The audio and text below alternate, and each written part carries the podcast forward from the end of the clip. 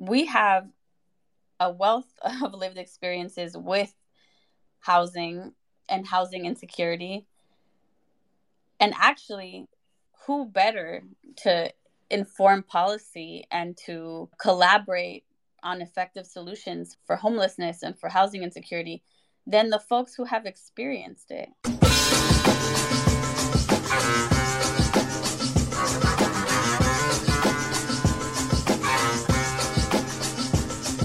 This is Latinx Leaders in the Yimby Movement with Noelia Corzo and Irving Torres. I'm Alex Melendrez, and like our guests, I wear many hats, but one of them that I wear the most is being Yimby Action's organizing manager for the Peninsula and the South Bay, located in the Bay Area of California. It's important to note because we have a lot of Yimby Action chapters that are in different places. They're in Cal- they're in Florida. We're a national organization. We have chapters in a variety of states, and I want to make sure we know where we're at. And if you are not already a member of Yimby Action, you can join us today. So, uh, welcome. Please introduce yourselves.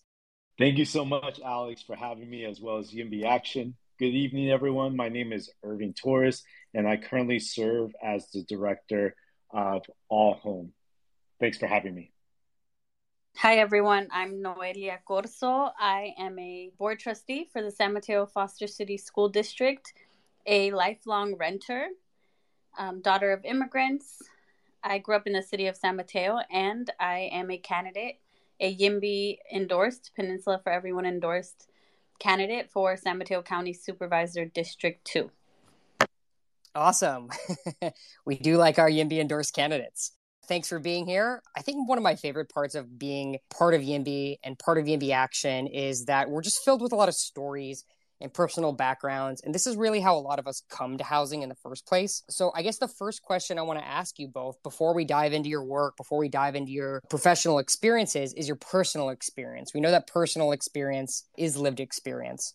So, if you're willing to share a bit uh, about your personal housing story and experiences, especially being from the Latino community. I would love to hear it a personal story, a family event, or even a personal struggle if you're comfortable with. Irving, would you like to go first? Sure, I can begin. Yeah, I think this issue or this topic about housing, especially for myself, it really resonates as a first generation son of immigrants that has grown up in the Bay Area born in San Francisco, but primarily a lifelong resident of San Mateo County. You know, my experiences has been dealing with housing insecurity.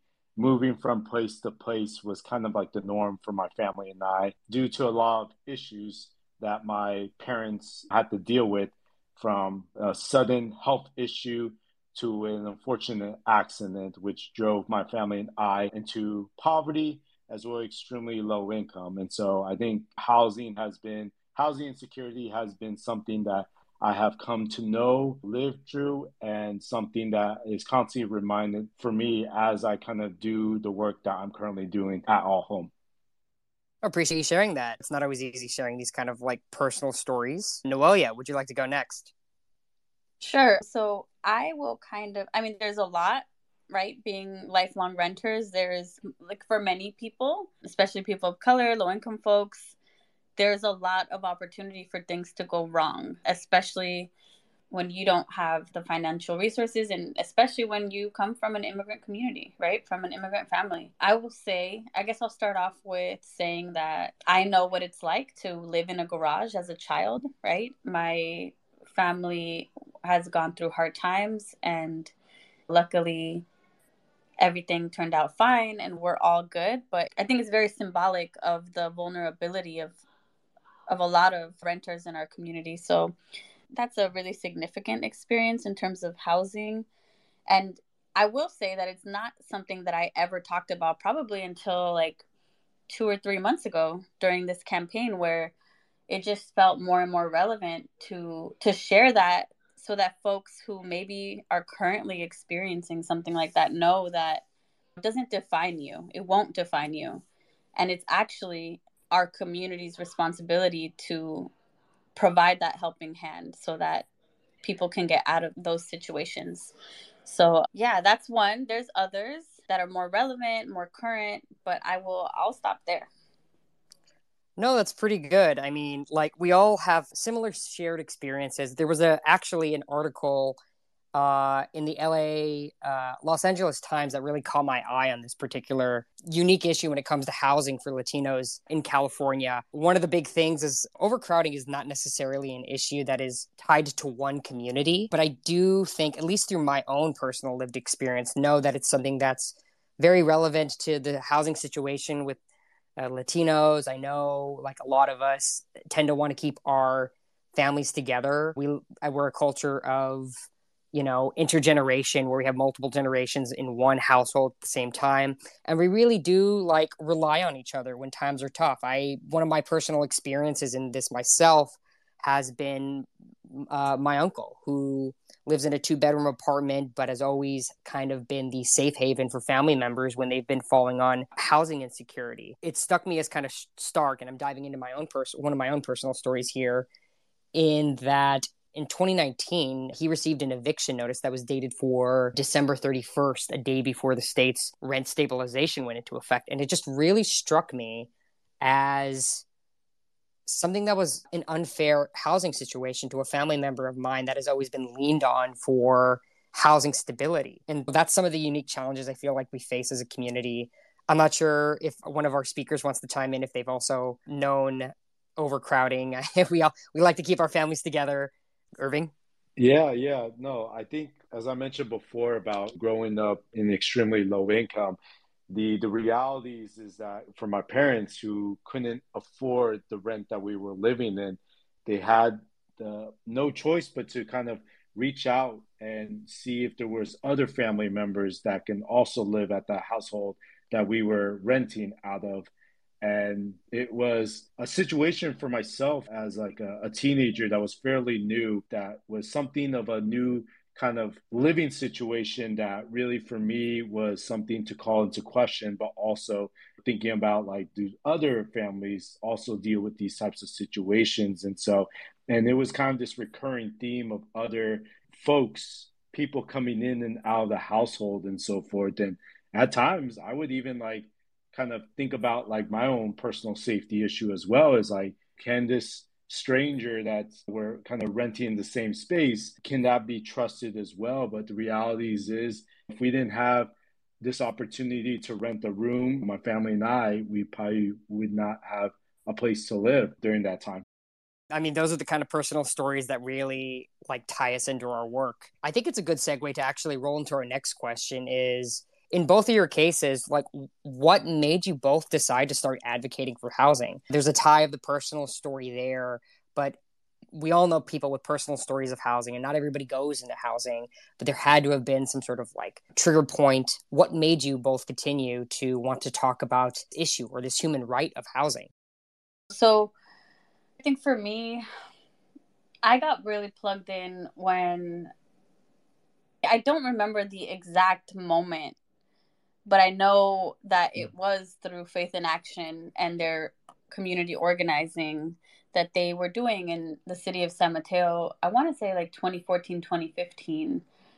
So when I got plugged in, I being a renter and and luckily I had a stable rental situation with my family for many years at that point, but I also knew that my aunt who rented a shared room right next door to me, she didn't have she she had to do that because because of the high cost of rent. And this was before and during the like before the worst part i think of our of our housing crisis or actually during. It was when faith in action was finding families and teachers and all all kinds of folks in our community. It was like when it started hitting the middle class really that there was a teacher that got a thousand dollar rent increase in the city of san mateo. And and so Faith in Action was organizing folks, primarily Latinx folks in the city of San Mateo, to go to city council and ask for help and ask for policy change and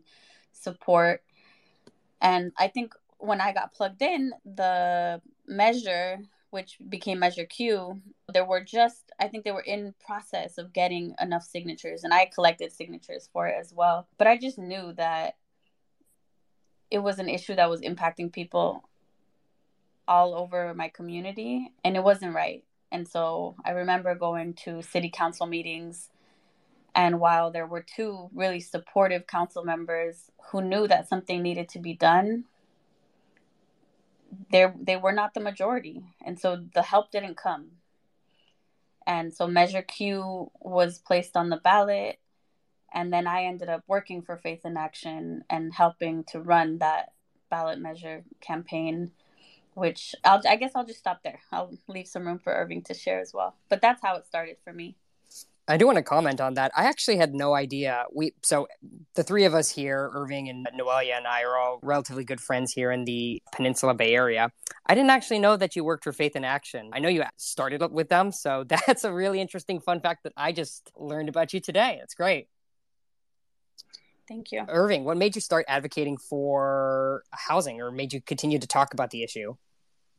Yeah, I think it was when I kind of came back from from college, being away for a couple of years, and as a first generation Peruvian American that had this kind of message reiterated to me over and over again that once you get a college degree, everything was going to be fine, and you were going to have housing security and all of that. I came back home with college debt, and it was to the amount that was a lot and also coming back at a time when the recession was we were just coming out of the recession and so the challenges of finding even a job during that time was very challenging and so kind of this kind of anxiety re re-kicked again after after being a college graduate knowing that I was once again on the verge as well as my family being housing insecure again really kind of shifted my gears about primarily focusing on the need for affordable housing and as well as homelessness.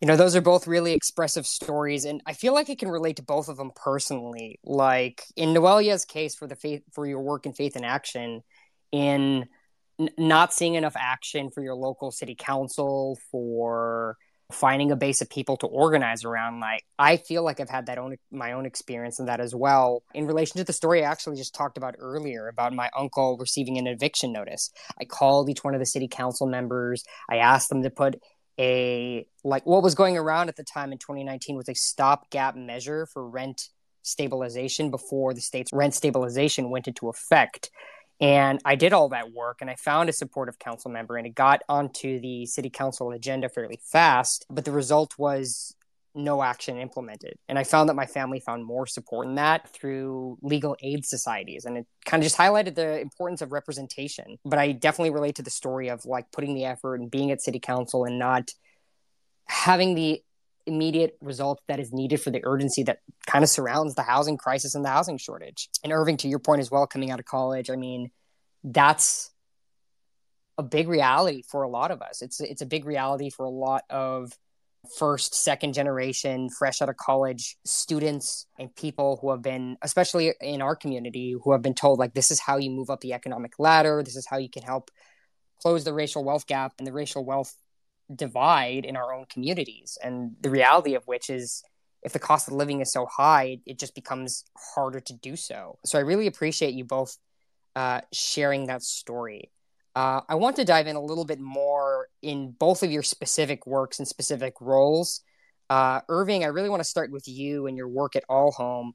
You guys had a pretty big uh, edu- uh, legislative win with a particular bill and it's one that I've known had been an issue in my prior work and working in affordable housing. There was an issue around classification for ELI, and I'm hoping you can discuss more about that.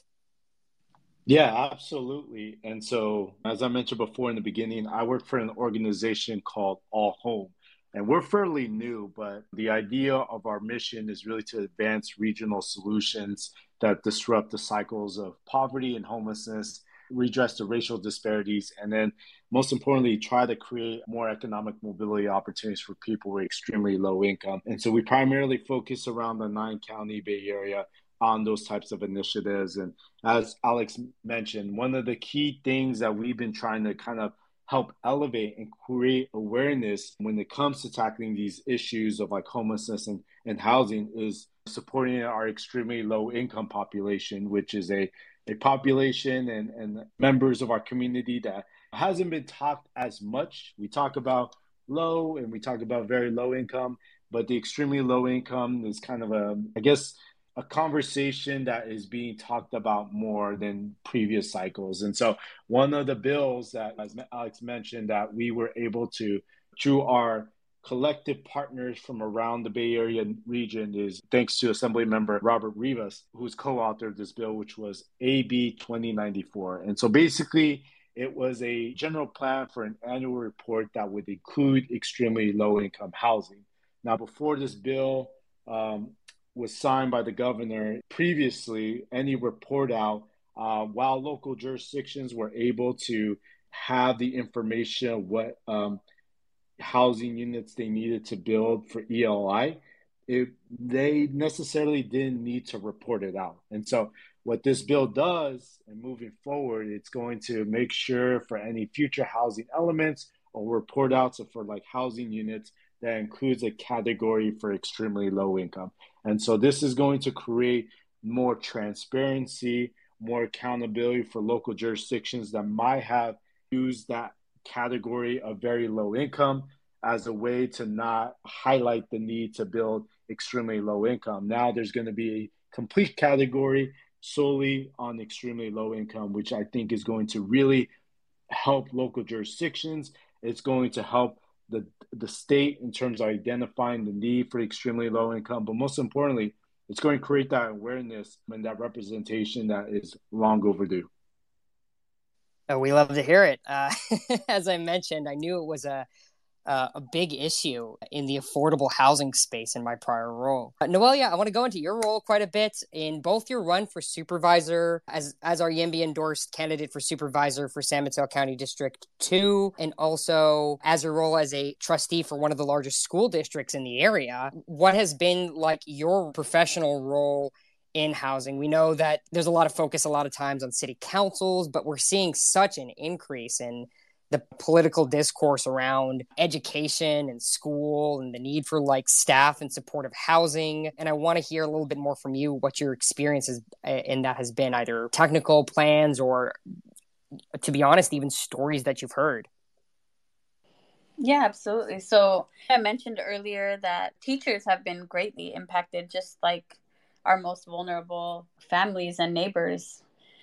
And that it's real when it starts hitting the middle class and and that includes teachers and all of the other essential workers in our community in terms of my role on the school board we have expressed great interest in looking at teacher housing and exploring opportunities in our school district but i have to admit that it was on my list of items to move forward during in 2020 and when I was president of the board, and as we all know, we got thrown a curveball with the pandemic, and the it just it it hasn't moved forward as much as I would have liked. But I will say that I've been very supportive of teacher housing in our region and and have set the tone for our school district looking into teacher housing in the future. I will I'll also add that I've learned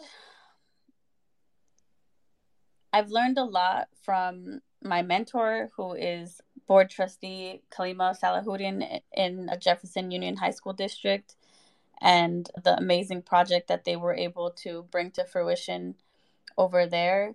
Um, there's still much more to learn. And yeah, I think other than that, I, you had a second part to your question. I think it was revolving the your run for supervisor. Oh, that's right. Absolutely. Okay. So let me get into this piece of it. I think so. Recently, my most popular tweet ever was kind of elevated because I had posted some of my perspectives on housing for our county, or the housing priorities. And um, I had a council member tweet back to me that actual experience essentially trumps so-called lived experience. And as the three of us have already expressed we have a wealth of lived experiences with housing and housing insecurity. And actually who better to inform policy and to collaborate on effective solutions for homelessness and for housing insecurity than the folks who have experienced it right? I actually i think it's actually it's motivated me more to share my stories and we haven't even gotten to everything right? Like my family was evicted during the pandemic and had to move out of the area and they drive here now every single day to go to work and there are so many families just like that who are still a part of our community, who still work here, who still contribute. And their experiences matter, right? Th- that there's value in hearing th- those stories. And I think as a former sociology major and that my my what I learned as a sociology major at San Francisco State will never leave me and that is that when you really look at an issue, you have to look at it from the lens of qualitative data and the lens of quantitative data, and that you really need both to have an informed perspective and to really look at an issue deeply. And so I actually think that it's super important that we lift up these stories so that we understand that you know we're we're talking about policy but this is real people like real people are impacted every single day by the action or inaction of our policymakers. And um,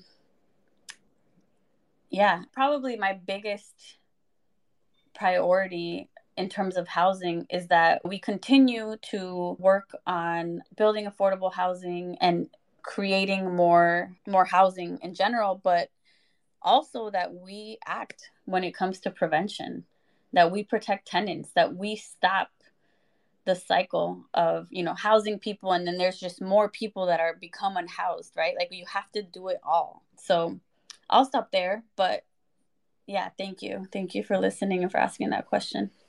No yeah, that was if, that was great I, oh go if ahead i could just add thanks alex. If i could just add like just the importance of like the understanding of our lived experiences that earlier this year like ucla the researchers produced like a report that found that Latinos in like California were like about half as likely as whites to have applied for and received rent relief. And for a lot of folks that may have kind of read that study or like heard that that report, I mean, they're like calling into question how is that possible?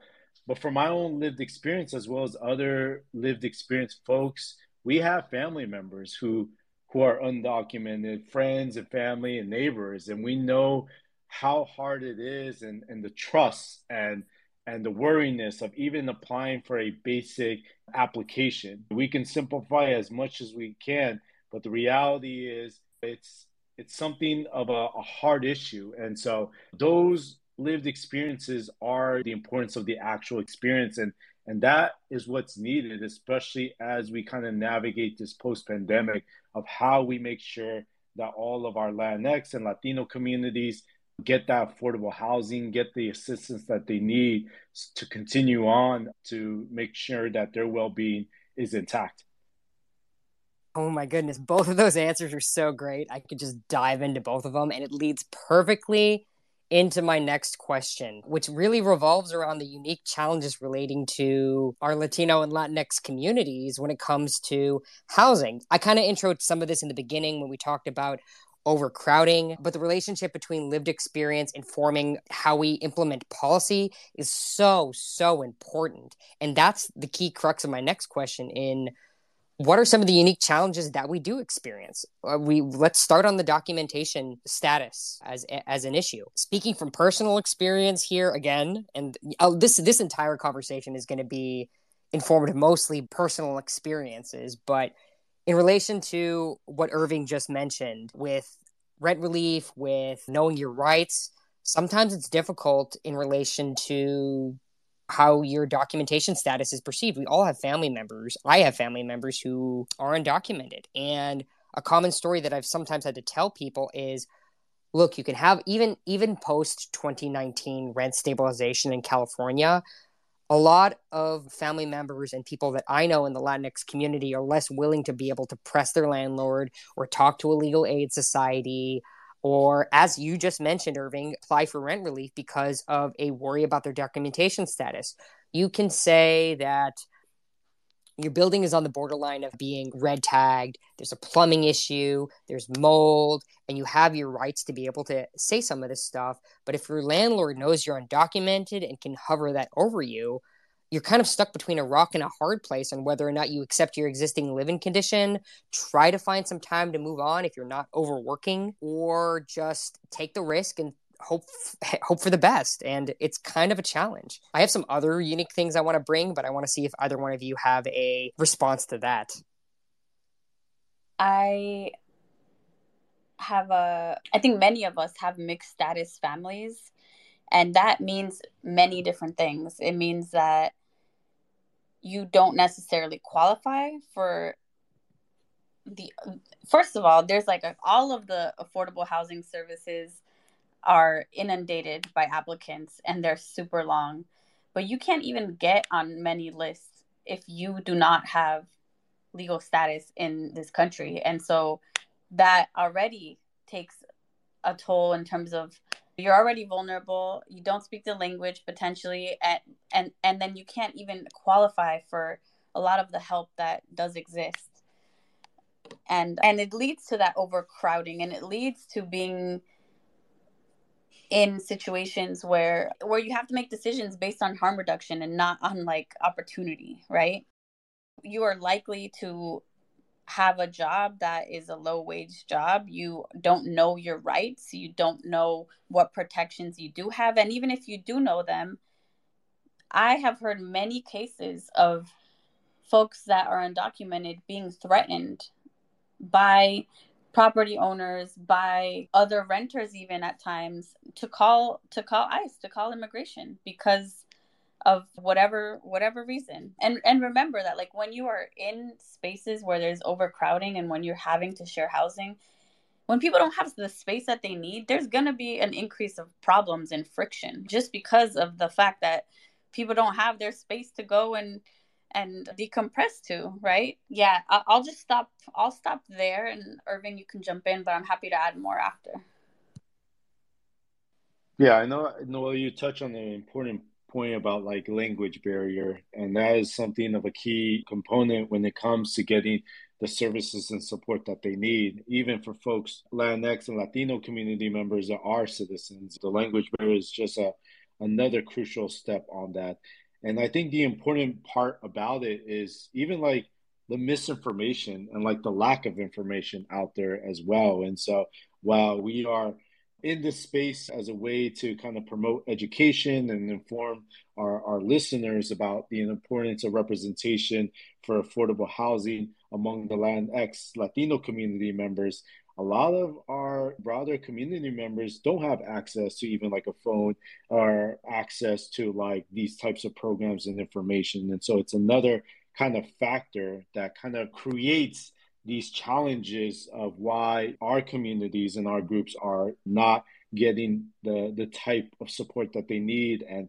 and falling behind compared to other like ethnic groups. One one story that which is you know I was in education during the pandemic. And what got me back into public policy was the fact that I served as kind of a, a person that was connecting a lot of families to to resources of like whether it was like housing or or or applying for jobs through like human services agencies around the Bay Area. The, this one story just struck with me, which was like a, sing, a single mom who called me up and and got COVID, and as a result, she lost her job, and and she just couldn't find a place to live, and and as much as I was trying to call to get the resources and services, the reality was like there was under capacity, there was a lack of resources, and and that just like broke my heart because like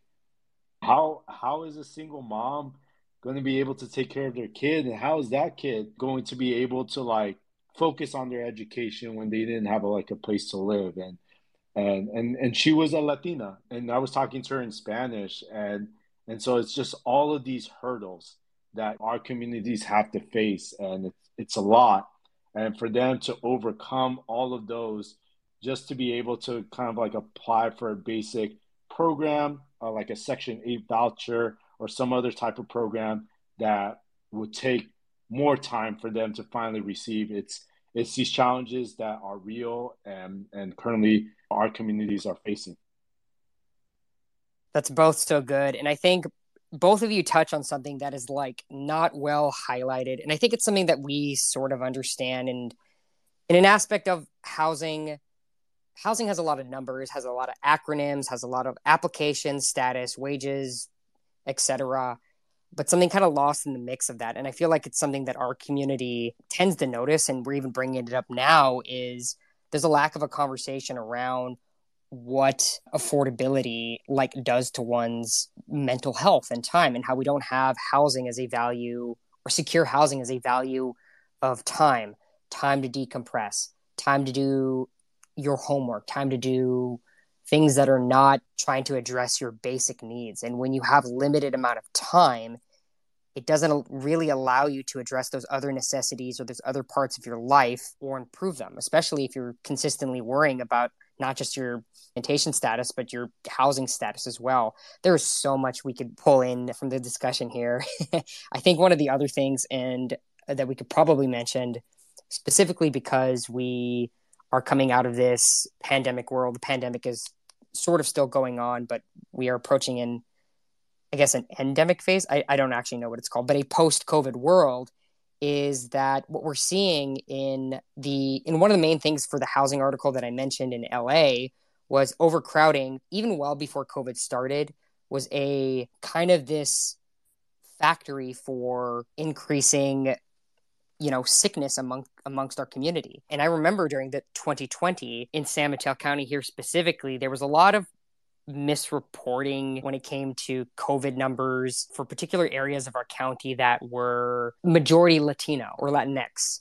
And it, it, it just kind of struck me in that the overcrowding issue that has historically been part of our community also had such a huge impact in what the COVID rates were. It also had to do with a lot of us, a lot of our community also working these essential worker jobs uh, to afford the wages that were the amount of time in person work to be able to just afford even insecure levels of housing. And actually, All Home actually had a report on this. All Home actually had a report on, uh, I believe it was uh, extremely low income housing and the relationship between that and wages. And Irving, maybe you can uh, inform me a bit more on this particular uh, report.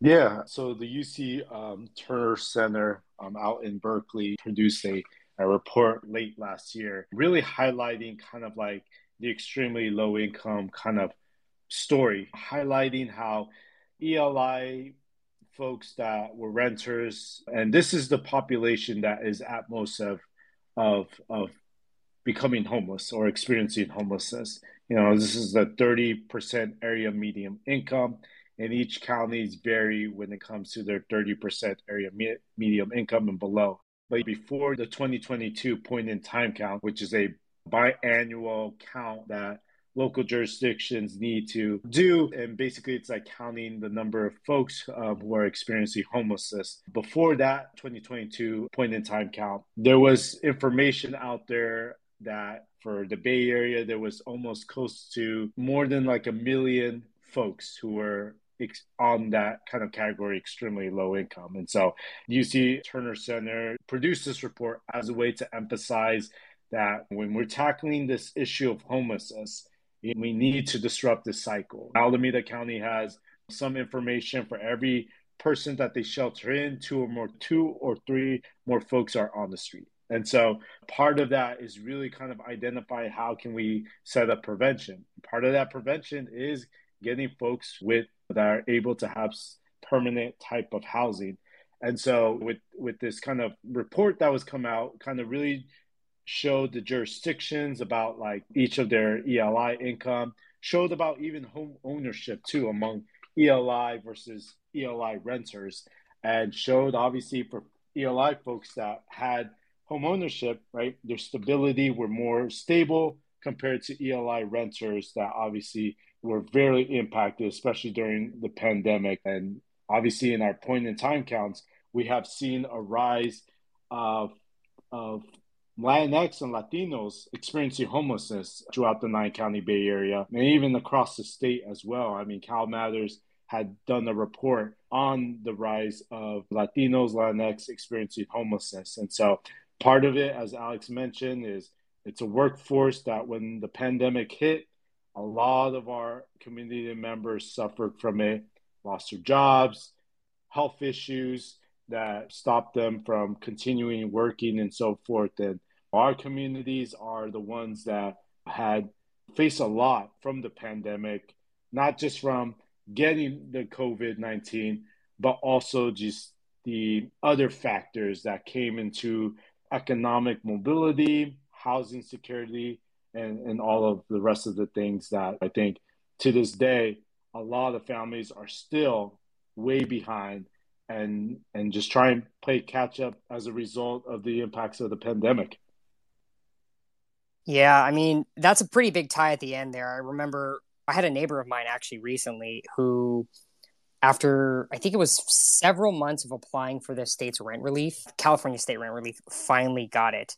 And I couldn't help but and, and it really impact it really made a good impact for his life. It helped his situation, but I couldn't help but think in that particular moment in some in a situation where somebody was really dependent on it, how that time and waiting for that rent relief could have been could have made the difference in somebody else's life who really needed kind of needed it kind of immediately. Noelle, yeah, I have another question for you. So as as we move forward with your election days around the corner, we're, it sure we're, is.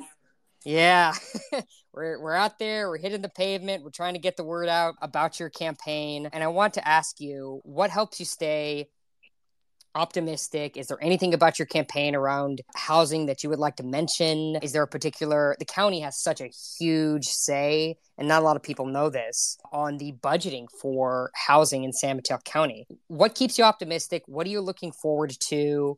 And do you have any stories from the campaign trail? I, that was kind of three questions in one, but I want to give you, I want to give you an opportunity to say what you want. Yeah, absolutely. So I'll add, I mentioned earlier that I really want to focus, not just focus on it, everything, every piece of it is important, right? But like the missing piece that I feel like our county needs to do, needs to show a little more urgency around is is the prevention piece. And what do I mean by that? I think that we need a county registry for like like an accountability system so that we have the information that we need. I can't tell you the amount of times that I heard in city council meetings that we just don't have the data. We don't know if it's that much of a crisis. We don't know if it's happening that much. And it always just like it always it like infuriated me because I was like do you not hear all of these people telling you their stories?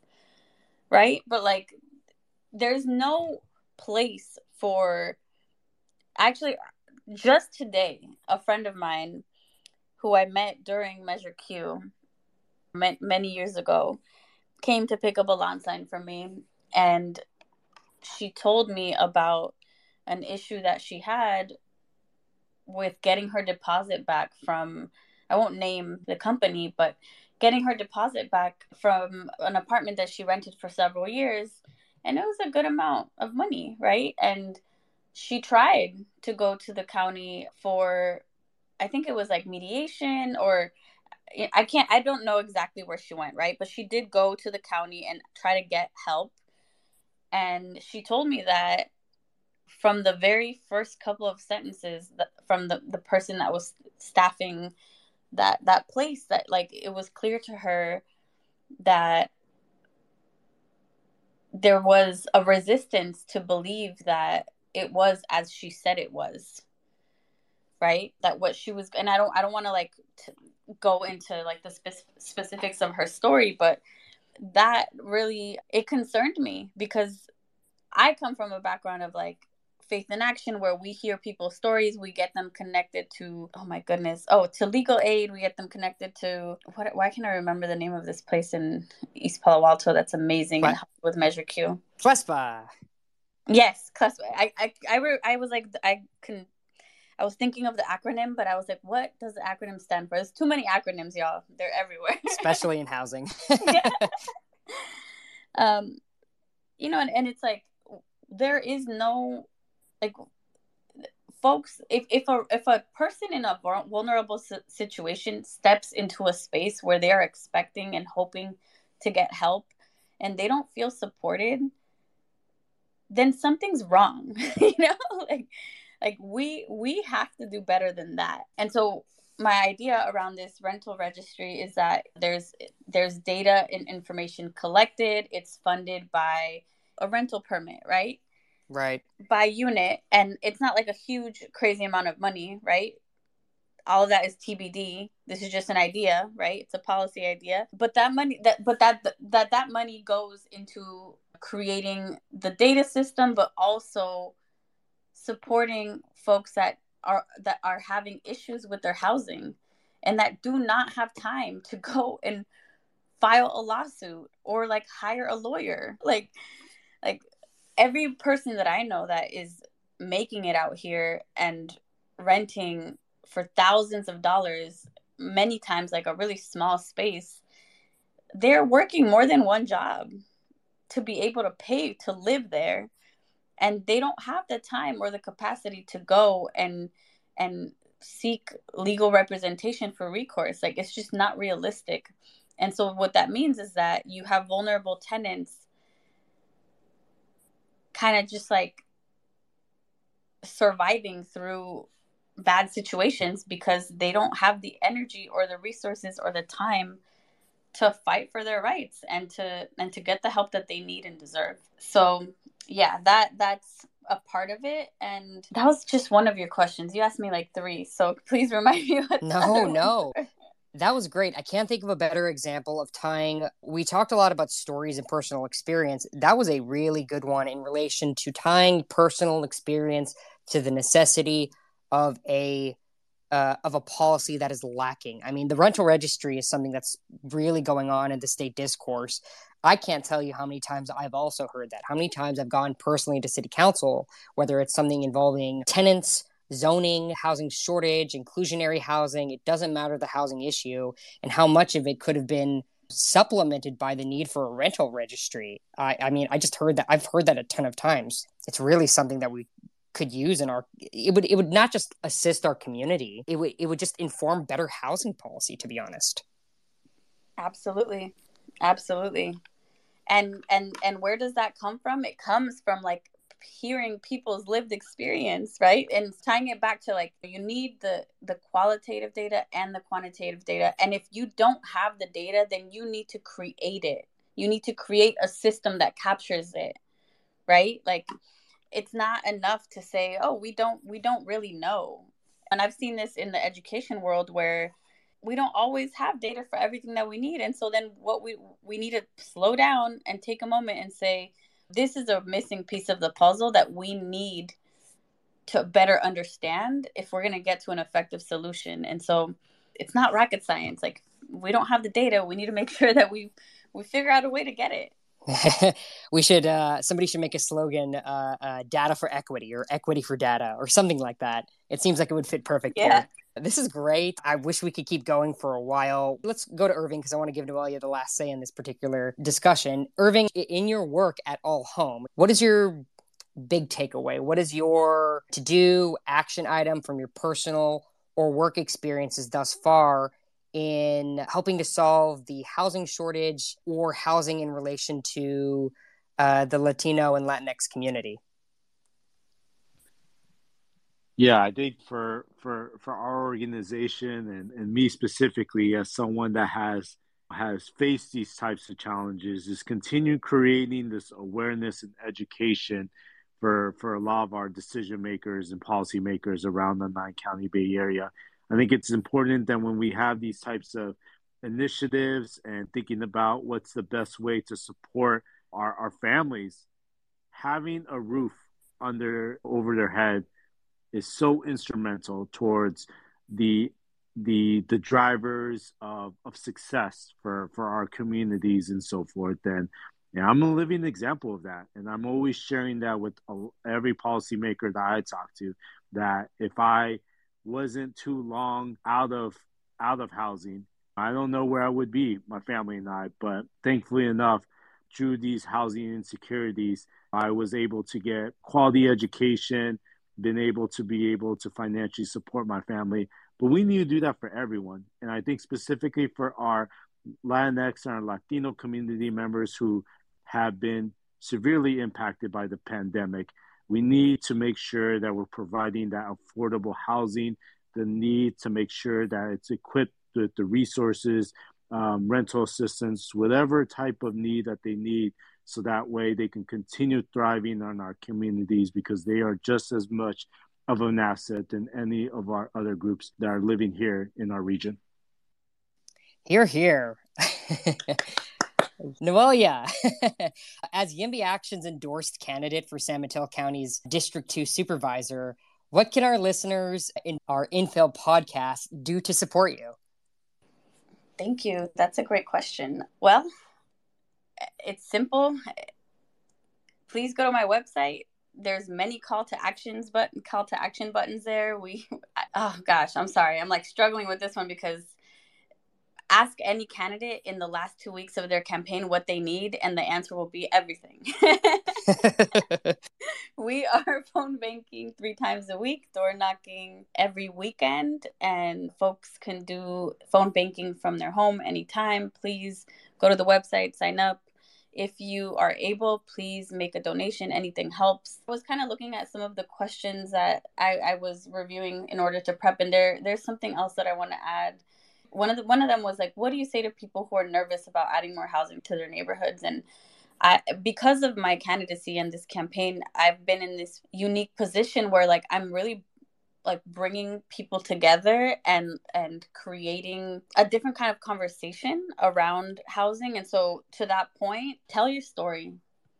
Tell your story to someone that you uh, know has a different perspective about housing. Build a relationship with them talk to each other i, I think that's something that i have been uh, doing as I, as I become as I as I choose to share my story and be vulnerable I feel like it brings people in and also like we are all part of this community, right? And we need to find solutions together. And it can be really hard to do that when people are defensive. But I have found that when you are vulnerable and you share your, your experience, people soften up a little bit. And then you can talk about how do you move forward and how do you find that middle ground.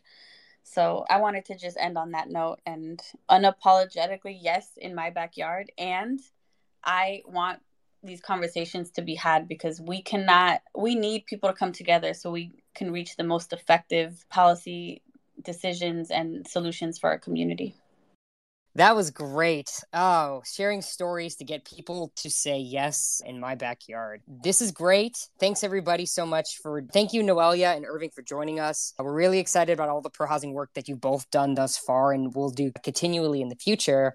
And hopefully we will have a new Latina county supervisor in San Mateo County. Wouldn't that be great? That's no, right. Actually, first ever. Historic. Gonna, first ever. We're gonna, we're gonna make it a reality. That's it. That's what we're gonna do. Thank you a note for everyone listening. Uh, we just launched a new YIMBY action chapter. It's called YIMBY Latinx, which focuses on housing issues in our community, highlighting the ongoing work of Latinx housing champions like our two speakers today. If you are already a YIMBY Action member, you can check out the Slack channel that we have. It's ID Latinx. And you could also check out our Twitter handle, uh, YIMBY Latinx.